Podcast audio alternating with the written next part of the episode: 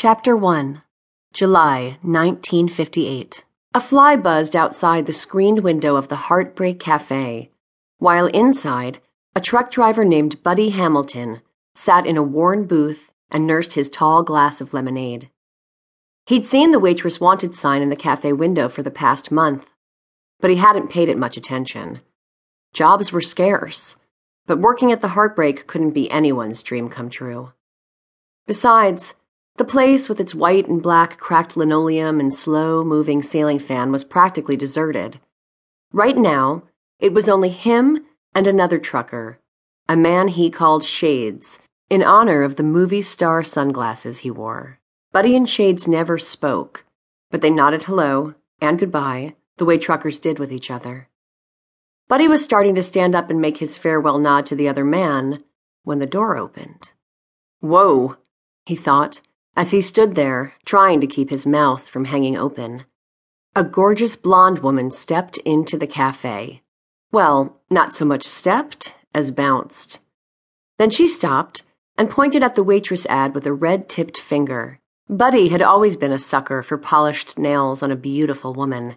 Well, hello there, he said in his friendliest voice. She smiled back at him, and his heart raced. He was trying to think of something clever to say when Fred Norris, the middle aged owner of the cafe came out of the kitchen and saw her, he couldn't help but notice Fred's appreciative look turn a little sour when he saw where she was pointing.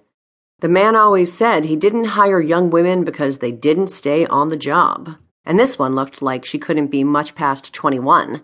Still, Fred set down the coffee pot he had been carrying and motioned for the woman to take a seat. Buddy sat back down, figuring he should stay around to console the woman when Fred refused to hire her. She was a looker, all right.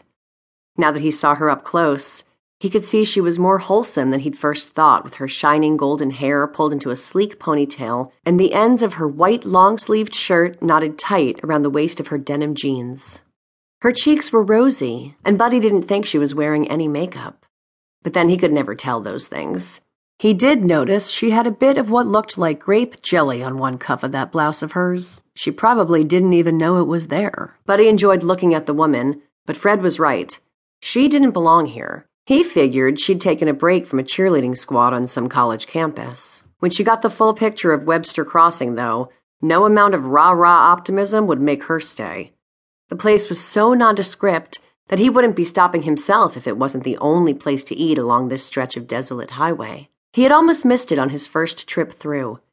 He had been driving along, comparing the tight barbed wire fences of the Dutton Ranch on one side of the road and the scruffy winter wheat crop trying to grow on the other when he noticed a cluster of buildings a few miles up the road in a slight hollow. It had been hardly worth slowing down for.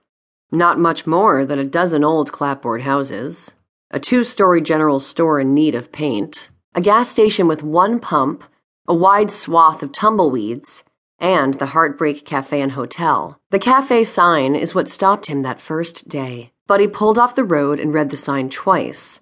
The structure itself was painted dark lavender with white trim, and there were red geraniums trying to grow in a neglected window box. But he didn't see a hotel, unless one counted the rusty trailer peeking out from behind the squat building. Very funny, he'd thought with a dry chuckle when he finally saw the trailer door had a crooked vacancy sign on it and striped towels hanging from the porch rail like they'd been stolen from some swanky resort. Elvis had sung his song for just such a place. Not that the blonde was what Elvis had in mind for an occupant of his hotel. She was holding a piece of white paper in her hand, and she announced to everyone in general that it was a resume. She drew the word out and made it sound French. Her name, she said, was Penny Rose, and she was asking about the waitress job.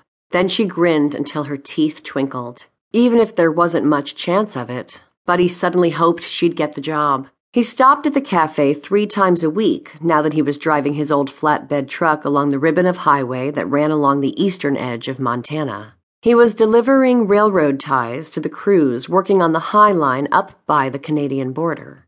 With a steady route, he had saved enough money to make an offer on a small farm he'd found down by Miles City. His offer hadn't been approved by the bank yet, but he could spare a few dollars to take the blonde out to dinner.